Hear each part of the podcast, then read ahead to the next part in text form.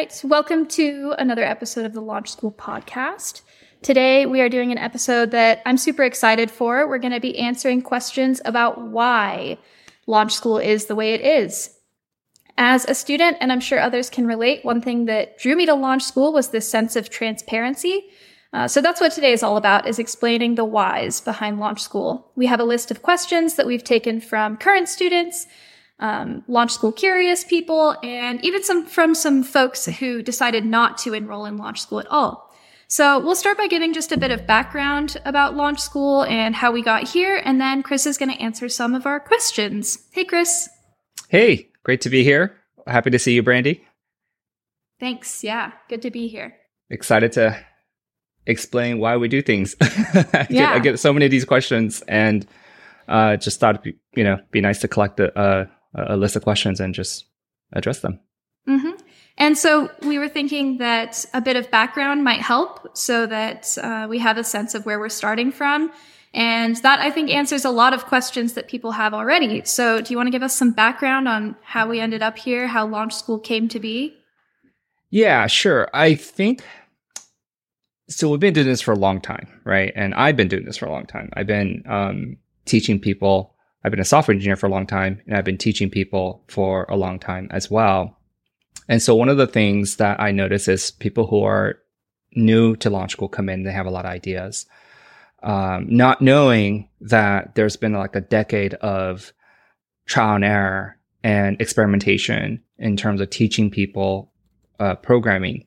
Obviously, I'm always interested in ideas and feedback and all that. Um, uh, but I thought I'd take some time to give a background so that uh, people can understand the context and how we arrived here. Um, and many of these at ideas that people give us tend tend to be you know things that we've already tried and um, and we decided that we didn't want that set of trade offs, right? And so at launch school we we've expressed a different set of trade offs, mm-hmm. um, um, and uh, sometimes it's something we you know out of ignorance, but a lot of times it's things that we've already tried. So I'll explain that a little bit, but um, have you read that article, Brandi, that that I wrote back in 2018 that I actually put in the prep course? It's called From Boot Camp to Mastery. Yeah, I think I read it all the way at the beginning when I was starting, but then um, Medium sent it to me again recently, and I had to read. Yeah. Okay, great. Yeah, I that's sort of our origin story, our genesis for how we came to Launch School. Launch School is not my first take at uh, teaching people programming concepts. Um, so, you know, way back uh, back in the day, 2011, 2012 ish, um, is when I first started to teach people code. At that point, I already had about 10 years of uh, programming software engineering experience. Um, had a variety of different jobs from enterprise software to running my own startup to working at startup. And at the time, I was an engineering manager, hiring people, running teams, um, you know, team lead, that type of thing. And um, teaching people was on the forefront of my mind just because um, it was very difficult to hire people in San Francisco at the time. So the first foray into programming was very ad hoc, very much um, like this is so a lot of people know that before launch school, um, I had a different program called Tealeaf Academy. I'm talking about now even before Tealeaf Academy. This is this is even even before then, where it was just an exploration into uh, teaching people programming, mm-hmm. and you know, I approached it in a very um, ad hoc way. Very much, what do you want to learn, right? Mm-hmm. Um, again, at that time, I, I had ten years experience, a variety of different jobs, uh, you know, and all the things that people listed um, as things they wanted to learn were things that I I was comfortable comfortable covering. Mm-hmm. So typical things would be like, um, I want to learn how to build APIs, uh, or I want to learn TDD, um, or I want to learn how to use this framework or that framework. At the time, Ruby on Rails was very very hot, um, and so uh, it, it, it was a newer framework, um, and and and so uh, now it's more established, but uh, a lot of activity for that. So want to learn frameworks, right? Um, mm-hmm. And and I said, yeah, sure, let's do it. So these were for it. mostly these were mostly people who already had programming experience. All kinds, all kinds. So Uh-huh, this is how uh, there was a couple of programming uh, listservs or newsletters uh, or discussion groups, um, not Reddit, but they were like email groups. Um, Mhm. Anybody could just like reply. This used to be a thing. No, it's less popular now, but it used to be a thing. Mailing lists. Um, and I remember I just posted something like, "Hey, um, I'm a, I'm a super experienced programmer, software engineer. Um, I'm willing to teach, uh, you know, like 20 people." Um, and I think just to add a little bit of commitment, um, I added a price in there. I was I forget what it was. It was like 10 fifty dollars, a hundred dollars, something like really low, just to just to make sure that people have some some sense of commitment. A minimum Um, filter. Yeah, minimum minimum set of commitment, um, and tons of people responded, right? And because it's low cost, and we were doing live instruction, live uh, coding, and um, I forget the initial class size. I think it must have been like twenty to thirty, and we just had to cap it. We just could not uh, take more, right? Um, especially our first foray into programming. I just asked them, "What do you want to learn? You know, what do you what what, what do you what do you want me to cover uh, on our?" Um, I think we met like every day or every other day. It was pretty aggressive. It's like three days a week. Um, So Mhm. what do you want me to cover in these live sessions? So they would list out these topics, and then we would go cover them. Right? It's like TDD. Let's go. First first lesson. Start TDD API. It's like, Mm. You can just tell nobody nobody knew anything, uh, or very few people did. You know, out of 20, Mhm. 30.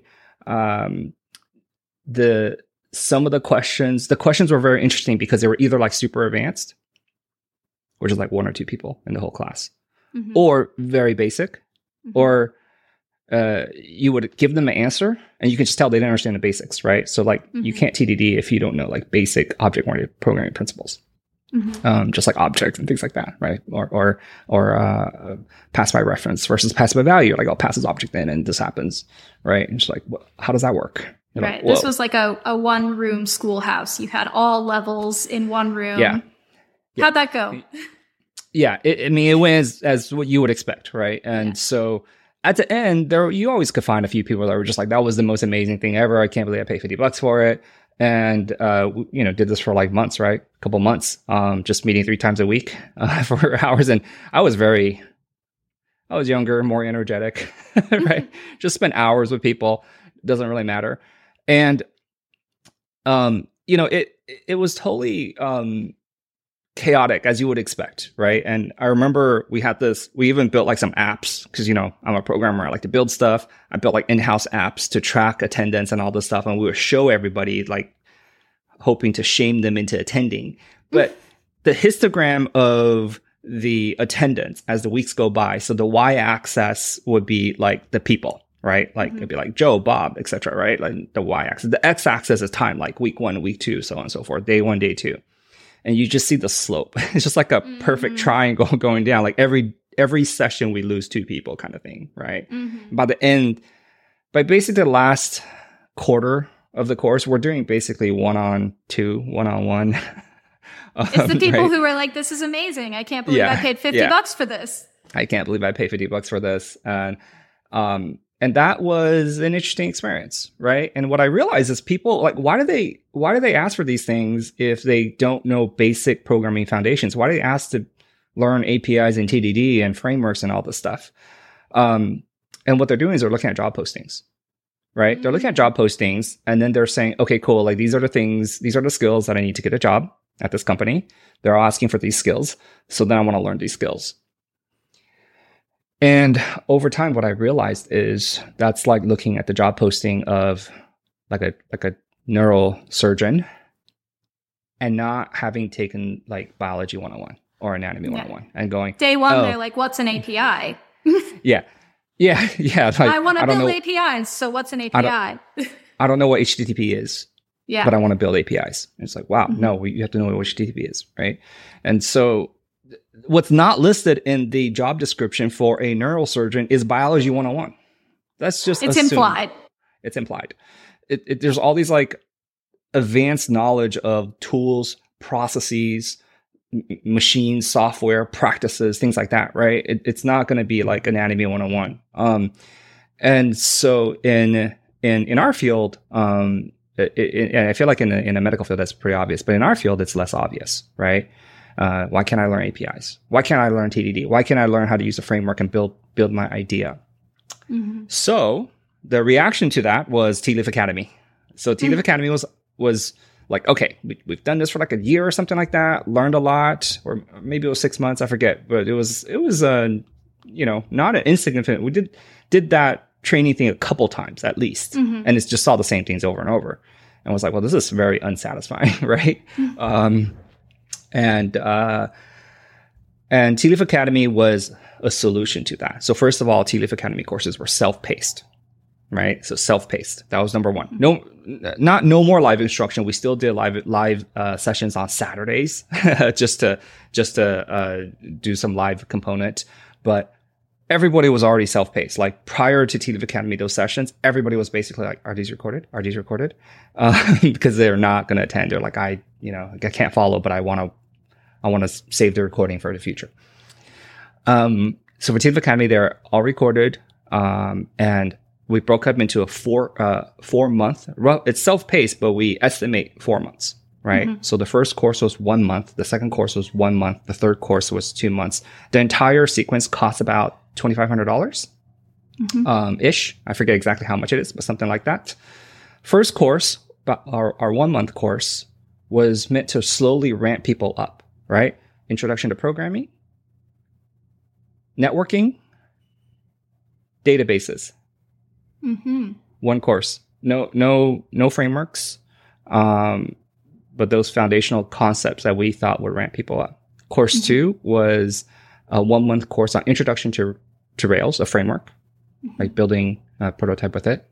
Course three was all the stuff that people listed. TDD, APIs, integrating with like payment processors, building your own SaaS product uh, that can take uh, monthly recurring payments. Um, everything's TDD, right? Unit tests, integration tests, functional tests, um, um, integrating with third-party uh, providers, sending emails, et cetera, et cetera. Right? That's the third course. Mhm. Now, being in launch school, you know how hilarious that curriculum is because That's launch school core is nothing but the first course. Yeah. Is nothing Yeah. Well, but I was thinking that sounds a lot more like a normal quote unquote boot camp that we see now. So I'm interested in how that went. yeah. That that was better than than the first one, but Right. nonetheless, there were we had graduates that I I would say it's 50-50, 50-50 shot in terms of whether or not they really understood things and whether or not they were job ready. Um, and if they were not job ready, it was due to a couple things. One is they really didn't take time to learn the material. We didn't have assessments, I should mention, right? It was just coursework. And we would check on people like, hey, did you, how was the first, how's your course? Did you enjoy it? Yeah, I loved it. Did you, how'd you like this and that? Oh, it was great. Awesome. Right. Glad, glad you had a good time. Go to the next course. Right. Um, and when people went, finished this course, went and applied for jobs, you know, some people would ace interviews and do really well. Other people would not at all. I remember I actually um, referred uh, a couple of graduates to some contacts I had. And this is when I can really talk to both sides. I can talk to the employer and I, also, I can also talk to the candidate, right? Mhm. Uh, and I thought these, these graduates were really, really good, know their stuff. hmm Crash and burn, come back, you know? And I say, why? What happened? They're like, well, they just asked me some questions that uh, I just wasn't ready for. Um, like, Mhm. which questions? Like this question. I'm like, oh, that's perfect. We actually covered that exact exercise in our curriculum. It's like, no, I just that was course one. That was course one or two. I just froze. I just froze, right? Uh-huh. Or I'll I'll I'll go talk to um, the employer side, right? They'll just be like, yeah, they, I don't know what to do. You know, like I trust you, Chris. I trust you. You know, I trust that you know what you're talking about, but they just didn't perform. I just um, can't hire him based on that. Yeah. Yeah, just and and you know, I had my I had my uh my employee, my my software engineer interviewing them, and they just completely froze. And hmm hearing a lot of these stories made me realize there's two problems here with the curriculum. One is uh, making sure people truly understand something before moving forward, right? Like in course three, where we do all this advanced stuff, so many questions came up. And if you really zoom in on like why they don't understand, it's like they don't understand the foundations covered in course one, hmm right? And then I'm like, oh, remember this from course one? It's like I kind of do, but I, you know, to be honest, I went through that kind of fast because I really want to get here. It's like, well, now that you're here, how, how do you feel? It's like, well, you know, I, it, it feels really, really um, chaotic and difficult to process, very, very complex, right? The complexity compounds yeah. and and then people just feel like oh i can't do it because of the, Mhm. the co- compounding complexity. And the way you tackle compounding complexity is to deconstruct concepts and be sit with it right? Um, individually before you compound them together. So the the so that's one the, the complex and the two is just the interview performance. That's another thing i noticed is so many people would say i froze i wasn't ready for the interview and then we added mock interviews we added mock interviews but that was really not useful because they would have an interview coming up you know next tuesday and we would do a mock interview thursday and then they would bomb the mock interview and then i would say great good luck tuesday there's not enough time to do anything about that right Yeah. so now i know and you know we both now know you freeze on interviews. Are you going to postpone your Tuesday interview? What are you going to do? Right? Are you just not going to interview, like just walk away from it because you're not ready? Mhm.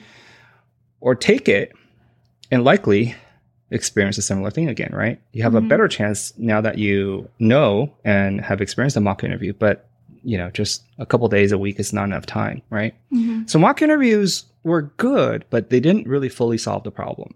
Mhm. So these two issues consistently came up. Just people not being ready to do the stuff in course 3 Mhm. and then and then getting crushed by the format of the interviews. Mhm. So then the next iteration of education curriculum really wanted to address these two particular issues, right? Came up with a couple things as you know now. First is assessments, right? Um, and second is exposing people to interviews ASAP. It's a feature. It's supposed to be a feature, right? You're like, I don't want that feature. I just want to learn stuff. Literally every other place does that, right? Launch School is like the only one that um, exposes people to rigorous um, interview quality uh, assessments uh, early. And again, it's supposed to be like a notification to you and say, because we've done it the other way and there's not enough time to deal with it, right? So if you know you freeze on interviews, you know that um, you quote unquote know the material, but I can't do it on interviews, right? Or this is like a, you're, you're being too strict, right? Launch school, you're being too strict. Um, it's more or less a notification for you that when you go to job interviews, that's what they want, Mhm. right? And It's- it's starting less- early, right? and now you have a chance to correct that or to take action on that. Doesn't have to be at launch school, but you you you're now aware versus having gone through this whole thing. Um, so that's one thing I felt really bad about Tealeaf Academy. Awesome course. Um, there are we we we have graduates uh, that have launched great careers out of those set of courses. Um, but we also have a lot of people who finished it and really don't have anything to show for it hmm um, because you know they they went through it quickly and you know didn't really master the material. Right. So launch school is is is if you contrast launch school with Tealeaf Academy, it's really revealing. We did like a 180. Mm. Like the entirety of the core curriculum is that first course, yeah. right? Like there's no the, the the two other courses, the three months out of the four months of the Tealeaf Academy courses are not at are not in the core curriculum hmm right? So we did a complete 180. On top of that, we added assessments. So that's the context. Now that's in that blog article. Um, so if you've read it, I'm sorry, just re- just you know repeated it. But um, but if you haven't read it, hopefully that was uh, illuminating for like why how we got to our current state in launch school.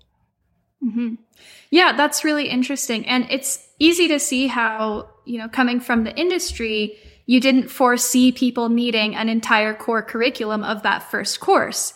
You were like variable scoping next, you know, and actually people need a lot more than that, especially if Not even variable scoping. experience. Yeah, and it just you just kind of zoom into people and be like, where are you stuck? It's like, I'm stuck on this. How come you're stuck on that? Oh, you don't understand this concept. hmm why don't you understand that concept? Oh, it's not covered. Okay. then we deconstruct it like pass by ver- reference versus pass by value. Why are we so Mhm. like fanatical about that? Is because when you get to later topics where we just assume you know it, you won't be able to debug your way out of it, right? Or Mhm. variable scoping. Why do you have to memorize all the variable scoping rules? Same reason, right? You won't be able Mhm. to control your code if you are not aware of the scope of your variables. Um, And so these are just like it's like the multiplication table, right? Mhm. You're gonna need it, um, and you you need to memorize it. Um, Mhm. some, some things, some things need, Yeah. need memorization, right? Right. And to make the most use out of your time and instruction, right? I have to be able to, as an instructor, assume that you know these things and that you know them well and can apply them. Um, yeah, that was the hardest part about um, the live synchronous courses was you can just tell some people had a lot of experience. Um, they were already working developers for many many years, so they were able to keep up. Um, and then like the vast majority were not, but the vast majority who were not did not feel comfortable asking any questions. Mm, and and um, they can tell too. Like as me as an instructor, I was like ready to move forward too, right? I, I Mhm. wanted to like keep showing the cool stuff. mhm. Um, and so like ninety percent of the class would just suppress their questions and confusion because they know that if we were to really make sure everyone's clear, we would be talking about variable scope for the next hour, right? right. Yeah. Um, and then the next lesson would be, you know, mutation, and the next lesson would be like some very basic thing versus TDD and API. Um, but then, yeah, there was a couple of people that can that seem to be a follow along. So everyone just kind of chills, and this becomes basically a live session for two people. This becomes a Mhm. course for two people, hmm right? Um, and and that was a dynamic that was pretty evident in in a in a live setting. Um, Mhm. and it's very, you know, it's pretty wild because we are just teaching people with, like, I don't know what grade you're in in terms of uh, the technical competency, right? Mhm. Um, i i at least in school, if you're teaching like high school juniors, you know that they're like, hopefully they they got some ability coming into as a high school junior. Uh, when you're just teaching um, the general public, you you don't know what the baseline is, right? hmm um, and, and it's difficult. People self-assess. It's just like, oh, I'm really good at this, and then it turns out they're not, or like they're like, I'm not good at this, and it turns out they are. So the Mhm. self-assessments aren't don't really uh, aren't really accurate either. Right. Uh, great. Well, that that's a great introduction. I learned a lot in that. I think the article covered some, but it was interesting to hear from you firsthand. Uh, it kind of is a nice segue into some of the assessment related questions that we have, and I think you touched on some of these reasons in that uh, little brief, but there's still some I think that you might have something to add on to. Um, so first, I just want to. There's always some people out there who want to know, like, why do we have to do interview assessments? You know, the person who has social anxiety or the person, you know, who is just like, this is really hard for me. I, you know, I can't do this. I can learn the content, but don't put me on the spot like that. Like, why do I have to? I mean, that's just how employers interview. Um, the mandate for launch school uh, is to drive people to high-paying jobs. You, if you remove that mandate, then we can remove the interviews, right? Um, just like what I saw in Leaf Academy, it's it's like you're going to you're going to experience this, and the question is, do you want to experience this with an actual company that you're interviewing with, or do you want to experience it in a like a safer educational setting? Um, and so, like, we've done it the other way. We've done it the way where we didn't have uh, interviews. And like I said, the graduates were 50 50, right? Um, some people, you know, they're, they're, they're naturally good. Well, I should say naturally, but they're good interviewers from a pre- from their previous experience somehow, Yeah. right? Whether from school or from their previous work or whatever. They've already learned that skill hmm what I want to, my hope for d- expo for for exposing people to interviews so early is that if you don't, it's actually for people that are that are actually struggling with interviews. It's not for people who don't struggle with interviews. Right. It's a it's a feature of like notice that you struggle with interviews, work to address it hmm right versus finishing the entirety of the curriculum and then and then getting still not being able to get a job because of not because of technical ability but because of your interview performance Yeah. right um, so that's that's the goal that's the Mhm. goal um it's it's not meant to be punitive at all Yeah. Right. It's an opportunity. It's a sometimes painful and uncomfortable opportunity, but it's an opportunity. And uh, I, in my soft skills workshop that I run, I always tell people that if you totally flop at a job interview, they're not going to call you afterwards and give you feedback on how you did, right? They're not going to say, Oh, you know what, George, like you did well on this aspect, but actually this thing you did came off as a bit childish or unprofessional. And yep. the way you did this, you know, so it's an opportunity that even if you do not, you know, pass with flying co- colors, you get feedback, and that's great. Yeah, I feel like social media, Reddit, full of uh, confusion on the job hunt. Right? They're asking for this. I did everything. I answered the question perfectly. How come I didn't get moved forward? How come? Um, they're not going to tell you like, oh, you said something inappropriate, or uh, you hemmed and hawed for too long or you had like all these awkward pauses they're not mm-hmm. going to say that right yeah. like in our assessments we actually list it out um, and and just in you know at launch school that's our job right so hopefully mm-hmm. people don't get mad at us this is you know our our, our job is to uh, give you feedback right you sign right. up for that um, and we try to do it nicely but it's one of the few places where you will get feedback about that right yeah. um, and it's not the assessments aren't meant to be um, a, a, perfect thing. But I think what's hard about interviews and people don't realize is that there is a performative aspect of interviews that is beyond the curriculum of launch school to teach. But I do want you to feel it. There's a performative aspect to it. So it's not just like, I know the material. Why can't I pass? Mm-hmm. It's that you have to perform the recitation of that knowledge and mastery in an interview setting.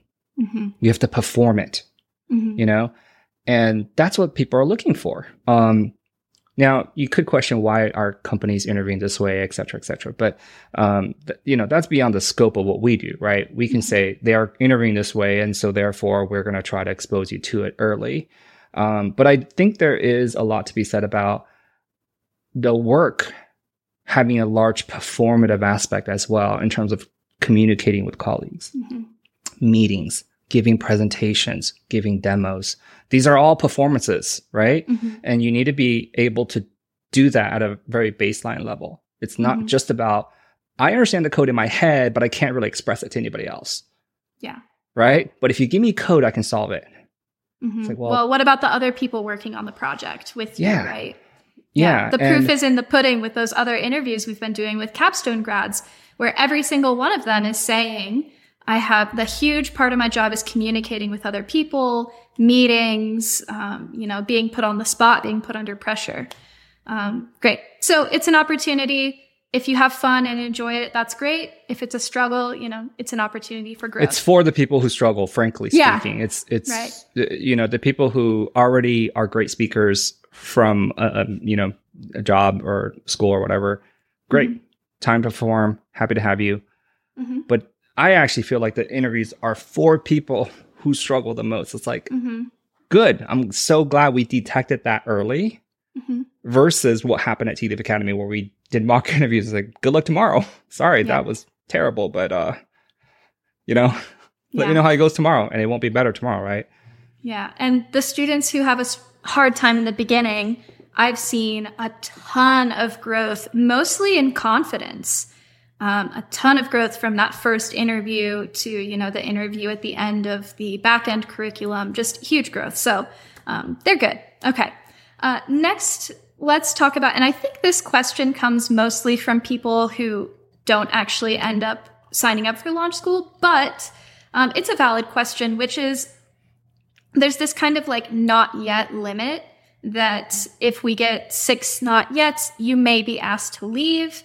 Um, if I want to give you money to access your curriculum, why would you say no, Chris? That seems silly. Yeah, so uh, we have to have some limit. Um, and so we have a limit. Um, the reality is that it's not like a surprise. Um, I've always said this. I think Launch School is designed. I feel like you know, I, I, I, I wrote an article about like being an education engineer, right? I don't think of myself as like a teacher or educator, but I bring like that software engineering mindset to processes and trade offs, analyzing trade offs. And that's how I think about education. And I think Launch School as currently designed from free prep to uh, low monthly payment, well, low in quotes, right? Low, um, for core to then high severe pay and capstone. That is designed very deliberately, you know, from a process standpoint. And in core, there's a lot of positive outcomes, including coming to check us out for a month or two and then saying, this is not for me. I don't like the interviews. I'm going to go, go, go do something else. Totally okay. I don't like the fact, you know, how you guys write or whatever. Totally fine. If you are here for a long time and you're making progress, you're going to level up. You're, you're, it's mandatory in a mastery based system, right? So as long as you're making progress, you're going to level up. The only negative outcome is if you're here for a long time and you don't make progress. Um, I don't want your money in that case. Mm-hmm. I don't want you to be here in that case. When you have a lot of not yets, that's the situation we're in. Mm-hmm. Right? We're in a situation of like not being able to make progress and um, and spending a lot of money, and th- and you're at risk at that mm-hmm. point of of, in, of that like one negative outcome that that can that mm-hmm. can be true in core. Right? Not worried when people come and go in core. Happy for that. Um, happy also when people finish core, right, or make significant progress in core. Mm-hmm. But if you're not making progress and you're paying a lot of paying money month after month after month, don't want that. Mm-hmm. So we, we, we want to talk to people about like what, what's going on. How come all these not yets are happening? Um, are we not giving the right advice? Are you not taking uh, action on that advice? Is there not enough time in a day in your schedule? What is it? What can we do to help? Yeah. Mm-hmm. Right. And we, we just want to talk about that and and we talk to students well before they reach the limit of six not yet right you know right. at, at the point of six i think it's what we're saying is at that point we we reserve the right to end this relationship right mm-hmm. because some, something's happening here that just it's not aligned something's not mm-hmm. aligned mm-hmm. right mm-hmm. um and and again i want to avoid that worst case scenario yeah so that's a very like the individual perspective and something that I think of when I think of students, you know, being asked to leave. I think usually it doesn't happen. I think usually students choose to leave on their own. But something that I love about Launch School and that I'm always talking about in study groups is that uh, everyone here is so excited to learn and there's such a high standard and the students, the student base, everyone here holds themselves to such a high standard. So I think that's kind of the community part of that too, is that there's a high bar for, you know, we're not too cool for school. We're not just sliding by. We're not C's get degrees. Um, so do you think that's also like a benefit? I've not heard that. yeah, absolutely. I think this is also, um, you know, for me, when I, whenever I learn something, I'm, I, am i am just about show me where the bar is, show me how high to jump. Um, but if you don't show me, that's on you. But if you show me and I don't do the work, that's on me, right? And the assessments are calibrated with our student body, right? So it's it's what we expect software engineers to know um, and to be able to perform on interviews, right? So it's not enough to know and not be able to perform. You have to know and perform it because that's what the job is. Mm-hmm. Um, and so our student body here is all about that, right? Um, if you don't have that uh, prior to coming to launch school, then it's about establishing those abilities and skills, mm-hmm. both the knowing and the performing. Mm-hmm. So yeah, student body is the key. It's the yeah. absolute key. And it's not like 90% people don't pass the assessments. We calibrate it too, you know, we, we also carefully monitor our assessments to to see right mm-hmm. if if people are not passing like when we first started launch school uh you know we were we were very worried about the assessments mm-hmm. right we just uh, and everybody who took one we were just asking them questions left and right afterwards about it mm-hmm. right um so because those assess- assessments in the early days were not as calibrated now they mm-hmm. are they're very calibrated now um and so now i think unless we made like a terrible mistake on a new assessment or something like that. But yeah. now I think it's more how come everyone else is passing and you're not? And what can you do to pass? I think that should be the question. Mm-hmm. Um, not like this assessment's unreasonably difficult because mm-hmm. the pass rate is very high for these assessments. I can tell you that. Mhm. Um, it, it, it's not low. It's much Yeah. higher than you would expect. Yeah. Yeah. And So tons of feedback. that. Tons of feedback. I mean, um, for like the people listening, you fill out feedback after an assessment.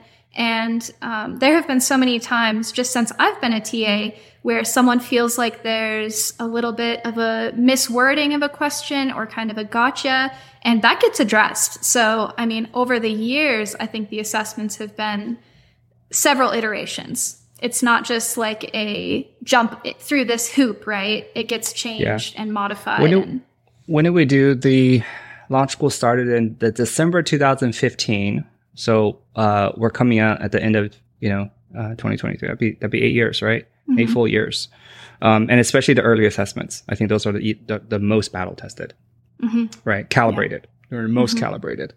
Um, so I think it's one of those things like, hey, if, if all the other software engineers, future software engineers, and can't do this, right? Rise to the challenge is kind of how I uh, how I uh, try to encourage people to think about it. Rise to Mhm. the challenge, and then and you're gonna you you go out there outside of launch school, you're gonna do great. People are gonna be like, whoa.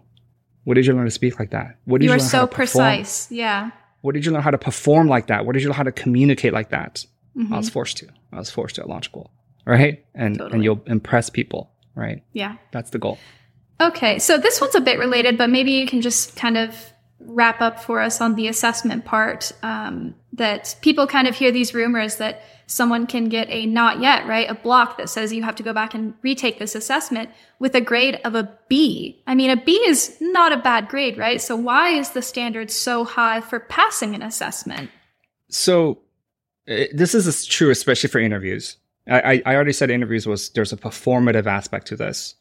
Performances are judged subjectively, so there's a little bit of subjective judgment here for sure. Um, we do our best to be objective. Um, we have uh, multiple people that can look at performances and Mhm. give a score.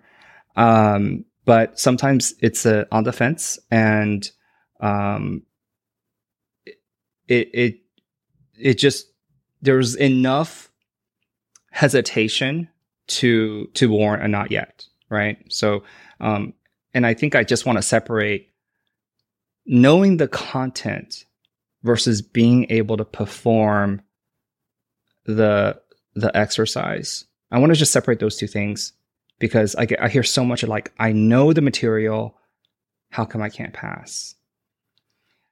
And what I want to say is it's not enough to know the material. You have to be able to perform the material in the context of that performance, whatever it is. And and this is what work is, right? Mhm. When you talk to a colleague, right? When you give a presentation, um, the, the, these these are these are skills that are required, right? Mhm. Um, so that's why sometimes even though um, the score is relatively high, like a B, B is great. Having B level knowledge in our assessment, I think it's a it's an achievement. Mhm. Um, but yet you still might get a not yet, right? You still might get a not yet.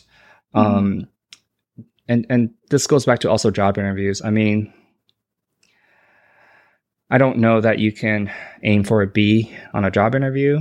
Right. Um, you have to aim for a A plus, uh, and then you have a chance, right? You have Mhm. a chance. So it's also just priming our students to to aim for perfection, knowing that you're not going to hit it, and so that if you do slip, you slip to an A minus or an A or something like that. Um, Right. And that's how you're going to do well on job interviews too, right? You Mhm. aim for that really, really perfect score. Mhm. Um, and I think this is one of those things where like, if you were to hire like a car mechanic to fix your car, would you be like, "Hey, I have a A car mechanic and I have a B car"? You'd be like, "Uh, definitely not B, right? Yeah. like, I need my car." Do I have a choice? right. yeah, it's one of those things where just like I think we put so much demands on others, like other vendors that we deal with in day to day life, and somehow we don't put those demands on ourselves when we're trying to train. And and I feel like if you if you want high paying roles, what does that mean? You're going to work on critical systems, right? Mhm. You're going to work on important systems. Mhm. Okay, just think about the software you use. Do you want B level knowledge person to work on that? Y- You know? Um, and so I, I, I just feel like putting that demand for excellence that we have for everyone else and to just like turn it into ourselves. hmm Right. And that's what we're trying to coach people into at launch school. Getting a not yet is not the end of the world. It's a Mhm. safe place to do so. Everywhere else in the world, they don't give you a B and a not yet. They just say, nice meeting you. You were great. We're looking for more experience. And so, Yeah. you know, Reddit is full of this confusion like, why would they interview me if they're looking for more experience? You know, my resume is already there. That's just what they say. you know, that's a generic saying. Yeah. It's not the reason. Um, the real reason is not stated.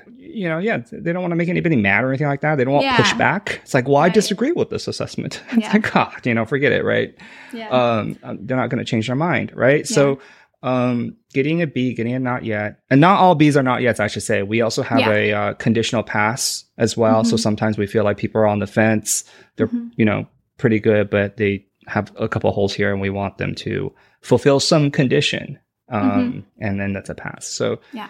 There, there, there- there's a lot of fuzziness here for Yeah. sure.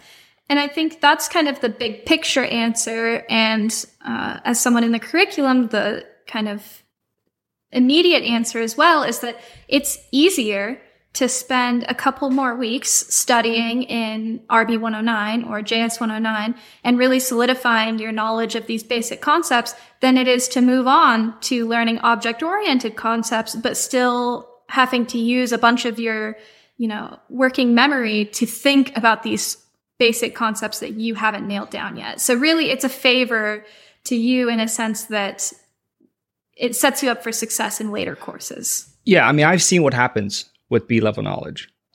I mean, Mhm. I, I we just talked about Tealeaf Academy courses, right? Mhm. Um, no assessments, right? Mhm. And so what happens? More confusion is what happens. That that that's that's that's what happens, right? So I've seen it. Mhm. Or it's a 50-50 chance, right? And so all we're saying is this: instead of finishing a curriculum where you have a 50-50 chance of like bombing, you're gonna have a you're gonna have a much higher chance of doing well. You have a Mhm. 10% chance or less of bombing. Let's put it, let's Yeah. say something like that, right? It's not zero, but it's going to be, you're going to be far more prepared. And so like, where do you want to experience that?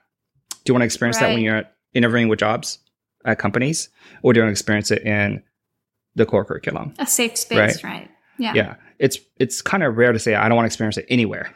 right. It's just like, well, then you're I fully wish, formed. but Yeah. yeah. Yeah, then you're fully formed. You don't then it doesn't matter if you do launch school or a boot camp or read a couple books. Just do whatever you want. You're good.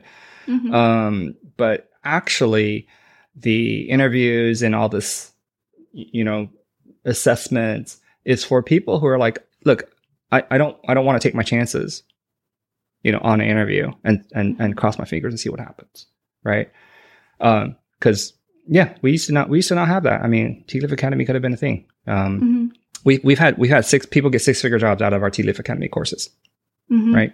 Uh, we we had that, but just Right. the hit rate wasn't high, Yeah. right? Whereas the core curriculum, my goodness, I mean, um, ver I, I don't I don't think I know anybody who can't get a job out of the core curriculum. I know I, that's a common question. I mean, I just like I know there are people right now, graduates of the core curriculum, who are looking for jobs, Mhm. um, w- which is fine. Uh, it's a tough market right now, but I, I think they'll get, they'll land. You know, they Yeah. will land. But it's, I, I don't see anybody, you know, core graduates that just are totally lost and confused and yeah. felt it was like a total waste of time and and and and you know back to square one type of thing, right? Yeah, right. Great. Well, I think I just have one more assessment related question.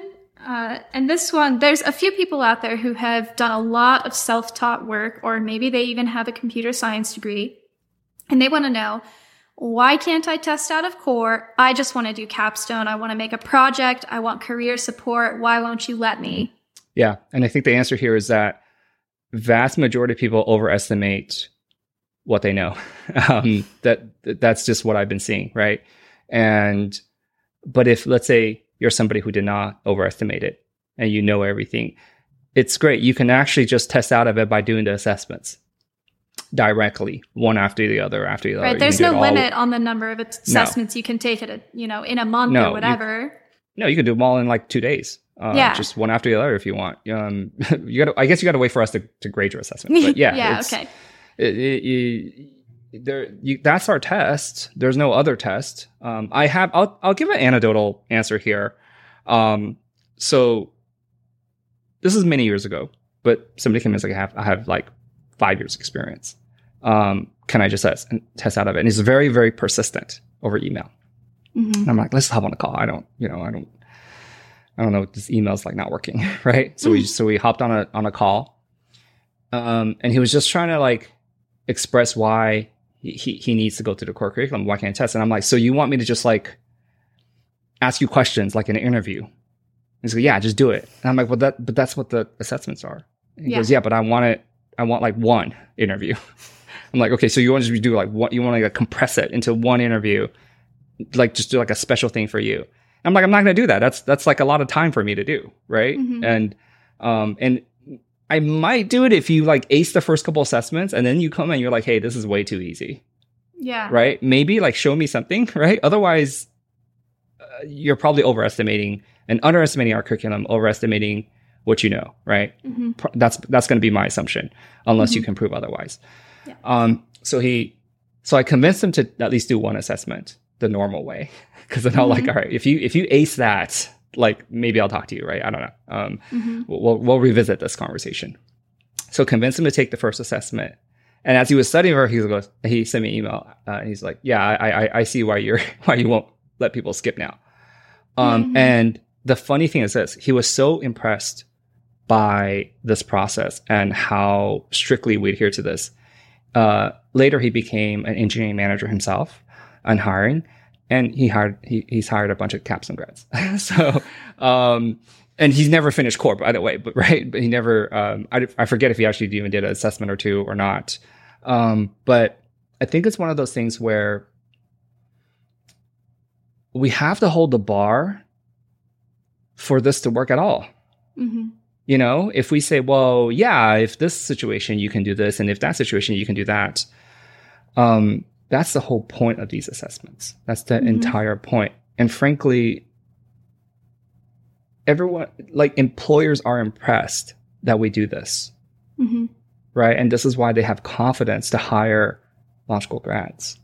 Mm-hmm. If we gave all sorts of exceptions and all of a sudden it's it's meaningless again, right? Yeah, it doesn't mean anything right. to pass an assessment. Mm-hmm. So um so yeah, so uh the answer is no. you can't test out. Or in or, a sense, the answer is yes, right? Um, there's no one's going to come and say, "Hey, you went through this course too quickly." Slow it no, down. Yeah. You know, you can right. test out. It's not like there's a hundred assessments either. There's not a ton. Um, so yeah. if you want to go through the curriculum really quickly, you can.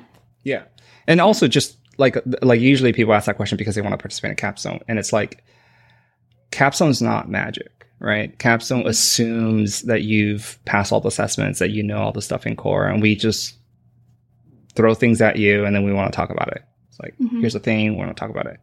Mm-hmm. Here's Docker, we want to talk about it. Yeah, it's not yeah, fair to the other capstone people on your team if you haven't been held to that standard, right? Yeah, can you can you can you do that? Right? Yeah, like here's here's here's an article on Golang. We want to talk mm-hmm. about it tomorrow.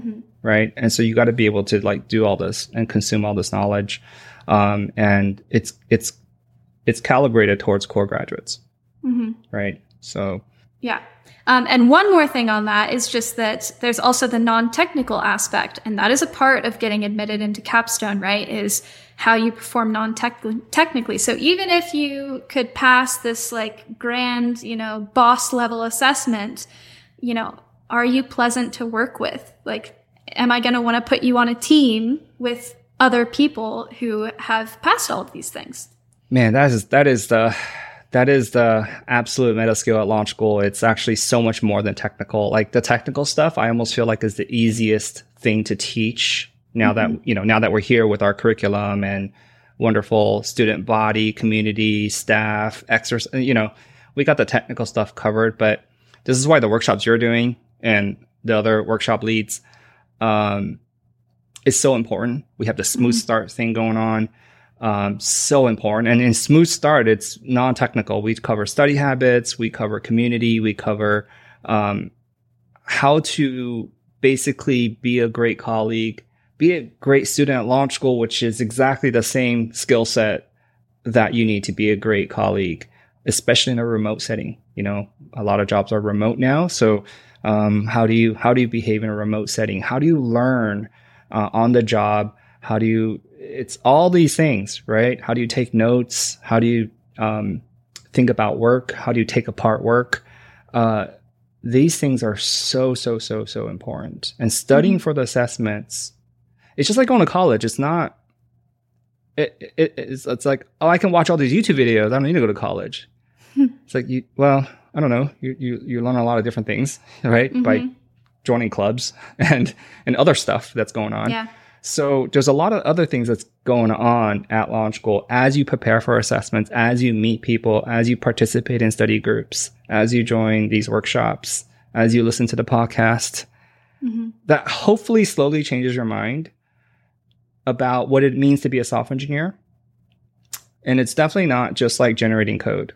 Mm-hmm. It's definitely not just generating code. You know, I was talking to just yesterday, I was talking to somebody who is uh, really young, uh, going to participate in Capstone. Um, he, you know, just finished college a few months ago and, um, you know, already finished core. Um, you know, obviously very, very capable technically, but very, very, very fresh on what it means to be a professional remote worker, what right. it means to be a great colleague, right? And everyone thinks about like, I want a job that like I'll get mentored, uh, I'll get this, I'll get this. And I'm like, don't forget it's a job. You have to think about how you contribute. Yeah. Right. Don't don't forget that part. Right. You want yeah. all these things out of your job. Don't forget to to. What do you bring? They're paying the you a lot of money. Yeah, yeah, So you have to do the things that you want from them. Mm-hmm. I want mm-hmm. them to help me. I want people to be great. I want people to be this and that. Mm-hmm. Okay, how do you get there? You yeah. have to be that to get there.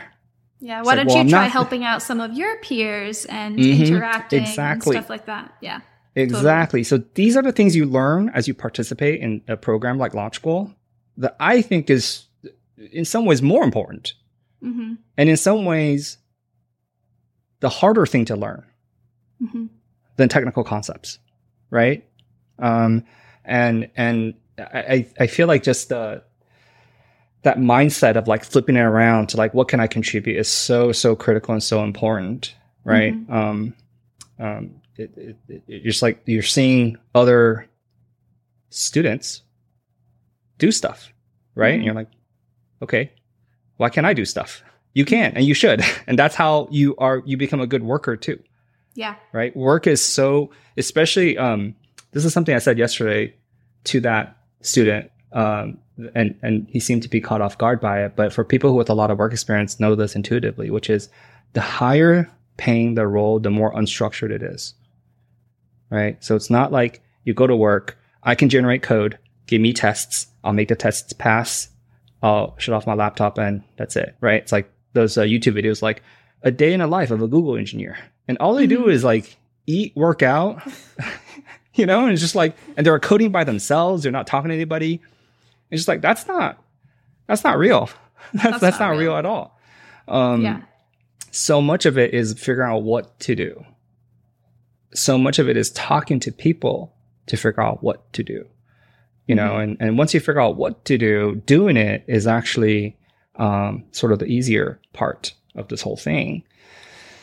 So the higher paying jobs, the more unstructured it is. The lower the paying mm-hmm. jobs are actually more structured.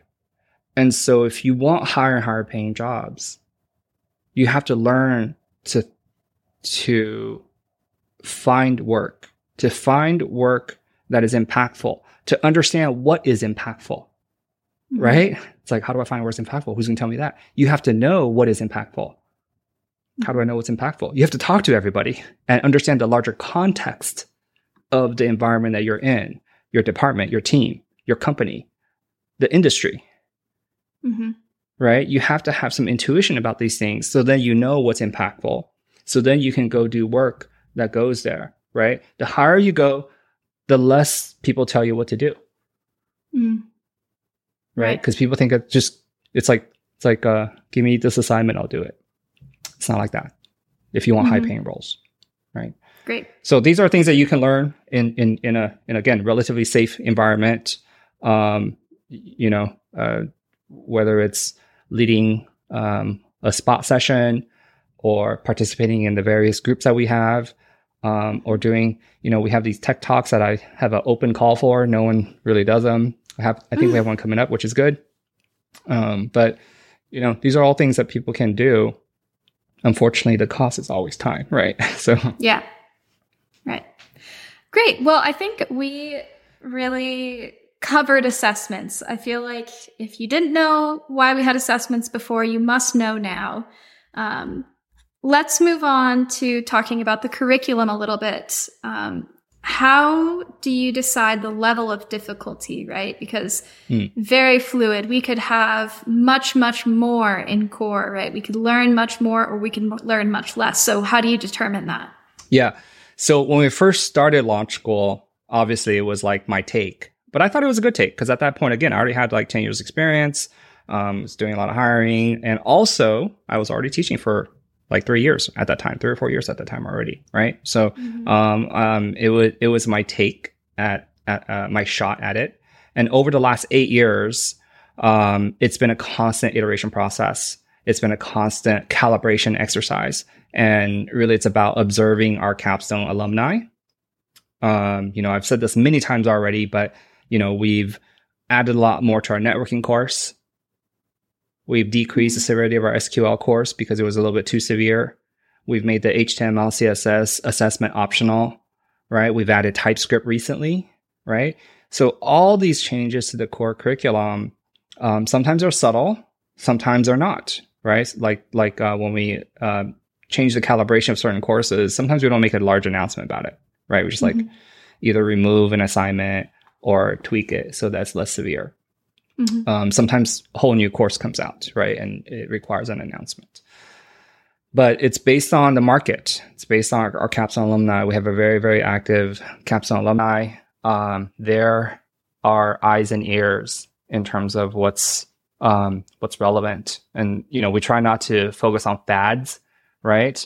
There are certainly a lot of technologies that is popular among our capstone alumni that's not in the core curriculum. It's not like everything mm-hmm. that we see is going to be added in there, but only do we feel that it's really, really important do we add it in there. We also first usually add it in capstone. Mm-hmm. Um, and then we're like, capstone's full, right? we have no more room. Um, then we, that's how TypeScript ended up being added to the core curriculum.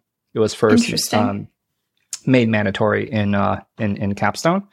Um, and then we're like, we just, we need more ability here mm-hmm. um, because people are just seeing it a lot on interviews and their jobs. Mm-hmm. Added in the core curriculum, and that course is still alive. Um, it's not, you know, our our content is always like this, where it may not be the best at first, but it will be over time as yeah. we continue to iterate on it because we treat these things as live documents as you know we're constantly updating on uh, updating it mm-hmm. so um but yeah, the level of difficulty is totally calibrated, and and the yeah. whole core curriculum is a live document. It's it's mm-hmm. constantly being calibrated uh, and updated. Mm-hmm. Yeah, and I think that's interesting too because uh, when you are looking into launch school, you know, as a student, or even if you're in the early courses, you don't see that it's fluid, right? You don't realize that one of these courses is brand new or that in your journey during core, there's going to be two more courses added. So it is fluid. It's changing all the time. It's not a um, passed down recipe of the generations. Yeah, it's not like books where like you have first edition, second edition, like years later, be second edition. It's a you know a big big update. Um, we're constantly updating. Um, I mean, on a on a daily basis, right? It's just mm-hmm. some, something's being updated every day. Mm-hmm. Cool. All right. Next up, why doesn't Launch School have a portfolio? um, oh, I think we do. First of all, we you know we, we got some we got projects going on. Um, I get this question a lot. I think less often now, um, mm-hmm. but certainly still comes up here and there. I think the portfolio thing is of it maybe is how like coding bootcamps sell their curriculum. Like after you take this curriculum, you'll have five projects. Um, well, that's easy to defeat that concern. After we finish our curriculum, we have six projects. whatever whatever they promise, we'll just do a plus one there, right? Um, look, that's not the point, right? It's not it's not five or ten or the, the answer isn't like twelve or or fifty or 3 Mhm. you know. Um ultimately it's about building your own projects, right? And again, back to like how we think about other vendors that we hire, right? If you're hiring like an interior designer and and they're like, uh, um, I took a course and in the course there's like Mm. three design projects that they walked me through. And you're like, okay, cool, but like I want to see your portfolio is like what you did. That's yeah, not your portfolio, not, right? That- Not stuff you were mentored through, right? yeah or you followed a book or a tutorial or Mhm. whatever that's that's Mhm. not what i consider to be your portfolio Mhm. what did you do right i want to see your work Yeah. So Maybe it'll get you job interviews, right? I think that's the Yeah. boot camp thing is like, this is all the stuff you'll learn. And as someone signing up, you're like, what are all of those things? I don't know, but it sounds great. i mean uh, honestly that, that only works if there's a tremendous dearth of software engineers Mhm. And- that otherwise how could that work? The fact that it worked at all is um, just a just a coincidence of the supply and demand of software engineers. Mhm. um but in anything else it doesn't work right? Like you're gonna hire any anybody anybody for anything right? Mhm. you can't be like hey i yeah i took a class and in the class i did these. Cool you'd be like uh no not cool right it's like just show me your work like do something just do something on your own and then show me that right and then Mhm. like i'll see if that's that if that's what i want Mhm. um, so for launch school, it's like you can build an infinite number of portfolio projects after doing the core curriculum. Infinite, right? Whatever you think Mhm. is impressive, five, six, seven, you'll do, you can do one plus that, right? um, so the, the, I think the portfolio question is just like kind of a malformed question. It's a question asked, it's one of those like table of contents questions that gets asked a lot too, where it's like, do you cover this? Do you cover this? It's like, no, we don't cover it, but that's on purpose. We don't think it's important. Do you cover React? Not in the core curriculum. Well, this 12 week curriculum does. Yeah, I know. They cover everything for like an hour. This is not our philosophy, right? Mhm. So, well, they, they cover like 20 topics and five portfolio projects. I don't know what the answer here is. Should we cover 21 topics and six portfolio projects Mhm. um, in one less week? Is that better? Mhm. you know, um, at some point, you're just like, that doesn't make sense. Right. Yeah. At some point, that, that pitch just, um, it doesn't make sense when we're trying to get like a high paying job. Yeah. Um, so It seems like launch school is uh, teaching people to fish, if we're using that metaphor, versus Mhm. giving them fish, right? Yeah, that's exactly right. That's exactly right. So yeah, Mhm. you you you build infinite number of portfolio projects um, after after the core curriculum, um, and that, that's really the key of all this, right? Mm-hmm. Great. Uh, one more curriculum based question, and then we'll move on to kind of post core questions. And that is the community here is really interesting and it's pretty strict. We have a really kind of tight guidelines there. What's up with that? yeah, is it strict? Um, yeah, I think it is strict, um, especially compared to uh, previous um, uh, teaching um, that I did, you know, before Tealeaf Academy and then Tealeaf Academy. Um, did remember I did that for like three or four years. I did that for a long time. Um, so had a lot of experience managing small learning communities. Um, and we didn't have Slack. Slack wasn't invented yet, but we did. We always had a chat room, always. Even when I Mhm. um, did that, like you know, TDD API thing, we had a little chat room thing going on. Um, what I observed was that the default nature of sort of that that online community is is a frat house. Um, it's uh, predominantly male dominated uh, participants, students, um, and with no rules, no guidance at all. The jokes just start to get edgier and edgier and edgier, right? Mhm. And and and soon, like it's only funny if it's like pushes it one one small level higher, Right. right? It's because the previous thing wasn't funny anymore.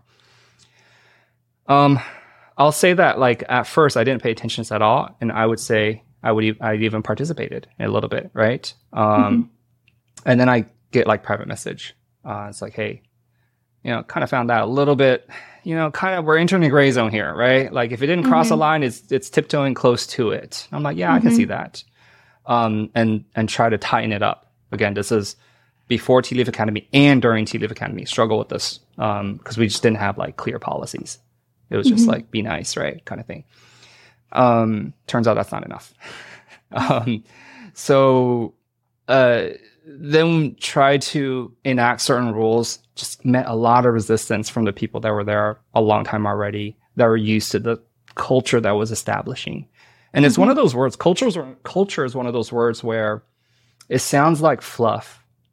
Hmm but at the end of the day i think it's one of the most important things if not the most important thing about any community any place there's a culture. What is the culture? And if you don't pay attention to that the culture is a frat house.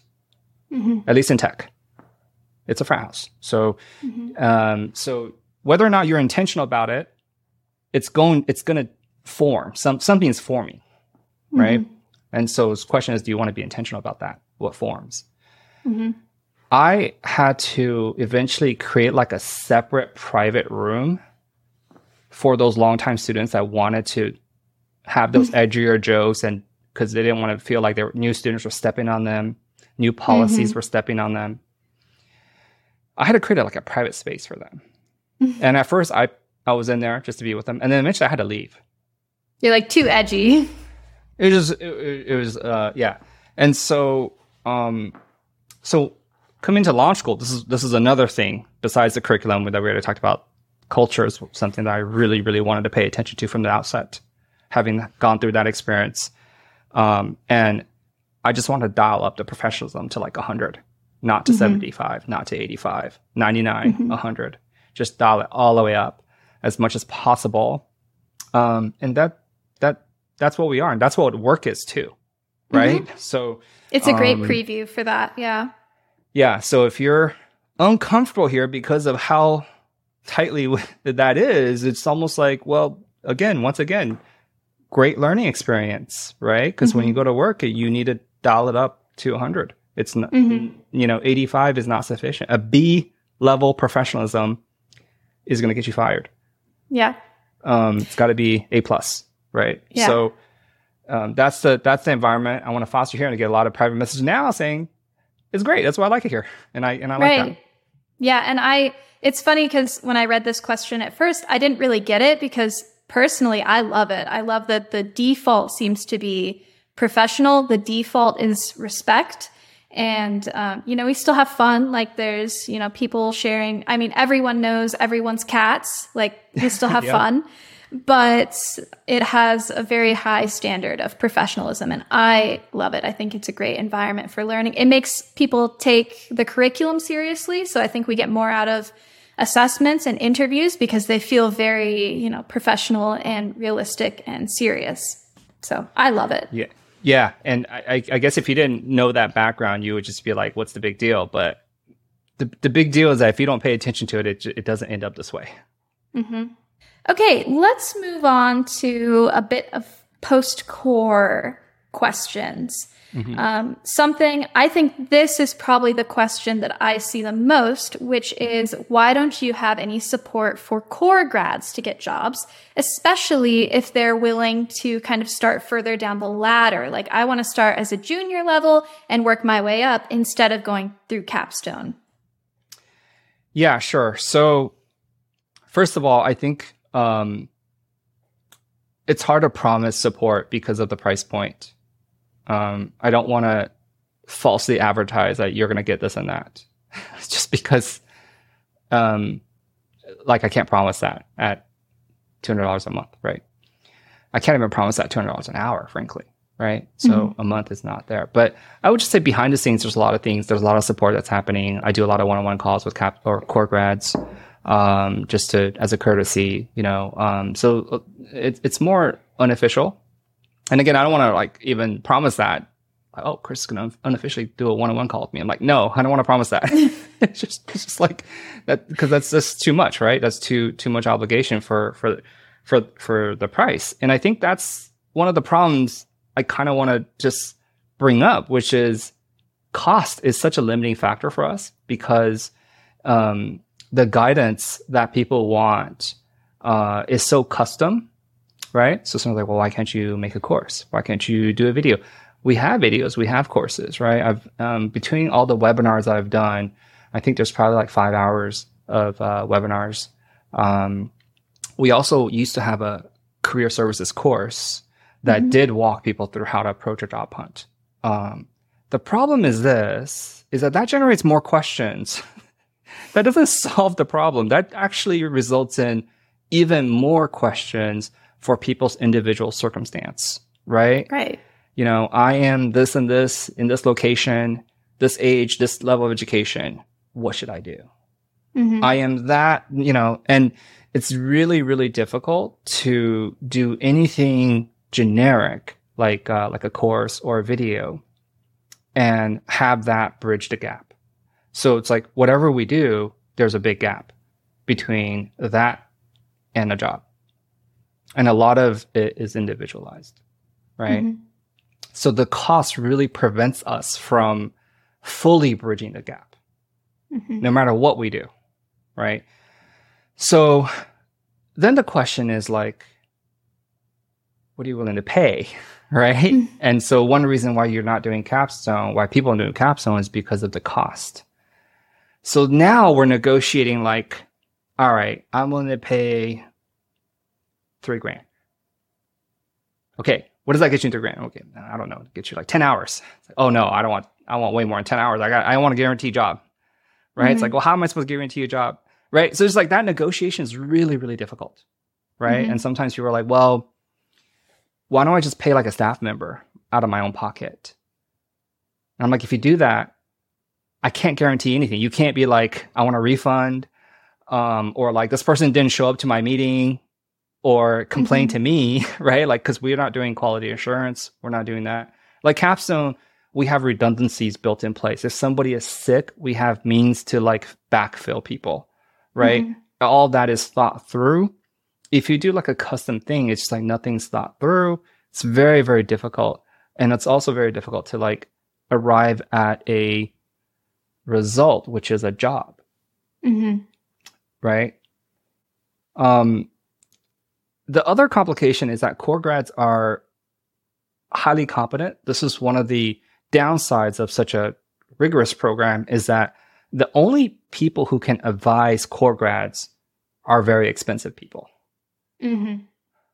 Right. So mm-hmm. if the limiting factor is cost and you're very competent, you're in a catch 22. Mm-hmm. Cause you're like, I, I don't have money, but I'm super competent. then only expensive people can help you. And then you're asking for charity, which is fine. Mm-hmm. Uh, I do charity all the time. It's not a big deal. I got, to, I get to know core, core students, um, you know, and I, and I like them and I want to try to help. Mm-hmm but my time is not enough to fully bridge that gap, right? The other confusing part too is after core, there's so many things people can do. You can specialize in front end like React. You can specialize in back end. If you did a Ruby track, you can do Rails. You can go and do, you know, crypto stuff. We have people doing that. You can do AI stuff. You can do data science stuff. The opening of many doors is confusing. Mm-hmm that's a confusing point too. So then again, you need like a experienced person to like help you walk through the pros and cons of all these things, right? Mm-hmm. So I think it's a combination of like being highly competent um, and having a lot of options and having low cost. that is like mm. just all these conflicting forces that make it seem like it's it's it's difficult, right? Mm-hmm. Um, I will say we've tried a lot of solutions over the years, um, especially with our Tealeaf Academy um, grads. Mm-hmm. Um, and even early launch school, you know, the first capstone iterations are nothing like today. Mm-hmm. We did a lot of one-on-one mentoring and capstone for launch school. Um, but I'll talk about a couple of things that, that I did. Um, and this might hopefully give, uh, give context for why capstone the way it is. So, um, I, I formed groups of people to do a, a, major project. This is mm-hmm. Tealeaf Academy. For, grab, grab, grabbed a couple, uh, uh, like three, three folks who did Tealeaf Academy and then wanted to build like their own custom project. Because in Tealeaf Academy, it's like you, you follow a tutorial, right? So the thing you Mhm. build is like what we're showing you. So now they want to build their own project. Great. They're all capable. So I, and I would be like the team lead. Um, I did this several times and every single time it's, it's been this experience. The first thing is it's really hard to schedule people to meet together. it's just like I was basically an admin, like a secretary, just trying to get people to show up at the same time. Everyone has different schedules. They're all over the world. Um, even to meet twice a week is like really hard. Mhm. Um, the second thing is it's hard to make a project plan. Let's say like a four week, six week project plan because we don't know how long people are going to be in this group because people get Mhm. jobs, people leave, people have things that come up in their lives and then they stop participating in this little group. Right. Mhm. And by the way, this is all for free. I didn't charge any money. It was just like, I want to, I want to help. Right. Very, very, very, very difficult logistically um, and commitment wise. Right. If people Mhm. get jobs, great. Congrats. And it's like, I want to, I want to continue to finish it off. I don't want to leave you guys. Great. Of course, when push comes to shove, they're not going to work on this project because they already have Right. a job. They were investing in themselves, not in the project. The project was kind of a means to the end. Yeah. So that was kind of a capstone light, right? So so many issues like that. Um so that there there are just so many issues that finally when we did capstone we asked for a severe commitment. We make people sign a contract. We made people talk to their families.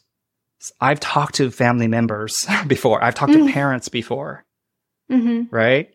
Um, we make people pay a down payment, right? The commitment is severe. And then we hold people here and Mhm. we make them promise, otherwise, you violate the contract. You can't look for a job until this is done, right? So that's the commitment. That's how we get people here. And then we charge a high fee. And then we can bring all the resources to bear. Capstone is so hard to execute from everybody's standpoint, from the participants to our side, um, that if we were to, um, it, it's it's like a it's like a Jenga th- puzzle, right? Like if you remove one thing, maybe it's okay, two is okay, but as you, as soon as you start to loosen it up, it's gonna fall. It's so Mhm. fragile. Um, this the system, right? It's so fragile. Um, it's so easy to think that we can just do something else. Um, but again, anything that we do, when you start to think about the cost, it starts to add up to basically the capstone price. Mm-hmm. Right. If people want to do like a custom order capstone light, they end up adding on and adding on until they just have capstone. Yeah, I- exactly. Or you run into, you run into all these other secondary problems that then you have to solve somehow, right? Yeah. Like, if, oh, why don't we just have like 10 hours a week of commitment or 20 hours a week of the commitment instead of the 50 that we're asking for for capstone? I could do mm-hmm. 20. Okay, then it's going to last six months.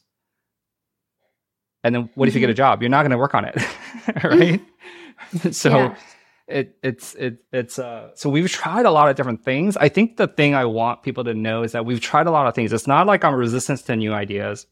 It's that I do see a lot of people new to launch school come in with a lot of suggestions, not knowing that we've tried like a ton of different things and not having thought through like these little edge cases, especially the uncomfortable topic of price Mhm. how much are you willing to pay right it's just like Right. i want these things what's the cost and then and then by the way once you pitch that i have to think well do i do i want to do that for that price Right. can i do that for that price right um so uh it, it it's not just be like well i'm willing to pay three grand for this and then i can say like well i'm not willing to do anything for that price right Mhm. um and so everything has to like come together and fit Yeah.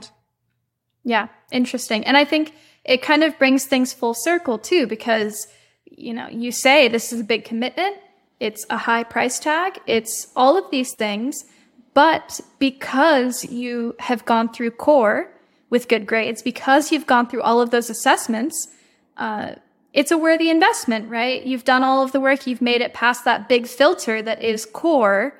And now you're at the point where making this big investment, this big commitment is a really safe investment to make. You know, it's not a huge risk. Yeah, I try not to oversell Capstone either. I mean, I like I think you know we have a document around the midpoint of the core curriculum that people can read, and it's Mhm. it's I think it's very balanced. Um, I, I there's a lot of core graduates that don't do capstone too. Mm-hmm. Um, so it, it's okay. Like I, I'm not. Yeah. I think it's up to us to prove the value of every step that we prescribe. Right. Mhm. So if we say this next course is coming up, and you should pay for another month to get that course, like we should provide proof that that's like useful. Right. And same thing with Yeah. capstones. Like that's a big jump in commitment and money. Um, and especially if for people who I think the biggest cost actually is opportunity cost because we have a lot of people here who make a lot of money, frankly, um, in uh, non-tech careers perhaps or in uh, software engineering adjacent roles like product, QA, things like that. They make a lot of money. So the actual real cost that they're concerned about isn't really the capstone fee. Um, it's it's their job Mhm. right? That they have to give up for four months, uh, and then a job hunt. So like six Right. months plus, right? Um, Yeah. of of of salary. So that's a that's a major cost then, right? Right. Um, and so we're always trying to do a pros and cons analysis. One of Mhm. the things I've been saying is um, we're doing more and more programming for our capstone alumni. Um, my hope is that over the long run, the networking, the programming that we do, um, you're gonna you're gonna get it all back right in the long run um and, and Mhm. just the, the the the people the net the you know people pull each other up when you know we've had some alumni get impacted by layoffs and you can just tell people I rallied like what's your you know what what's your stack what's your what is your Yeah. familiarity we we have openings here and there come apply I'll Mhm. give you a referral that type of thing so um my hope is that in the long run right it it it, it you you get it back even if you're making a lot of money but Mhm. ultimately that's up to people to sort of evaluate Yeah, right. And there is value in core without capstone. But if you want to do capstone, if that's what you want, I think it's a worthy investment. Right. yeah like i said i don't know any long-term core grad that's like can't get a job um, Mhm. and i don't know any core grad that has come to me that has said that was a complete waste of time right Mm. I, I didn't learn anything um, so i've heard lots of you know people who've gone through other programs that have said that right they come to us and like i mean that you know that was maybe not the best use of my time it was fine Mhm. but right i have not heard that about the core curriculum Yeah. Um, I have heard some of the complaints we talked about today. With one of the main ones being assessments are too hard, interviews are too hard. I spend a lot of time, you know, trying to pass this interview, and I don't understand why I have to do that. So hmm Awesome. Well, that was the last question that I have here. This was really interesting. I think um, the questions we answered kind of give a full picture of why Launch School is set up the way it is. And you can see that direct correlation from pre Go Tealeaf, this unnamed thing you did, to Go Tealeaf, you know, all the way to now as it stands. So super interesting. I, I hope people enjoy listening.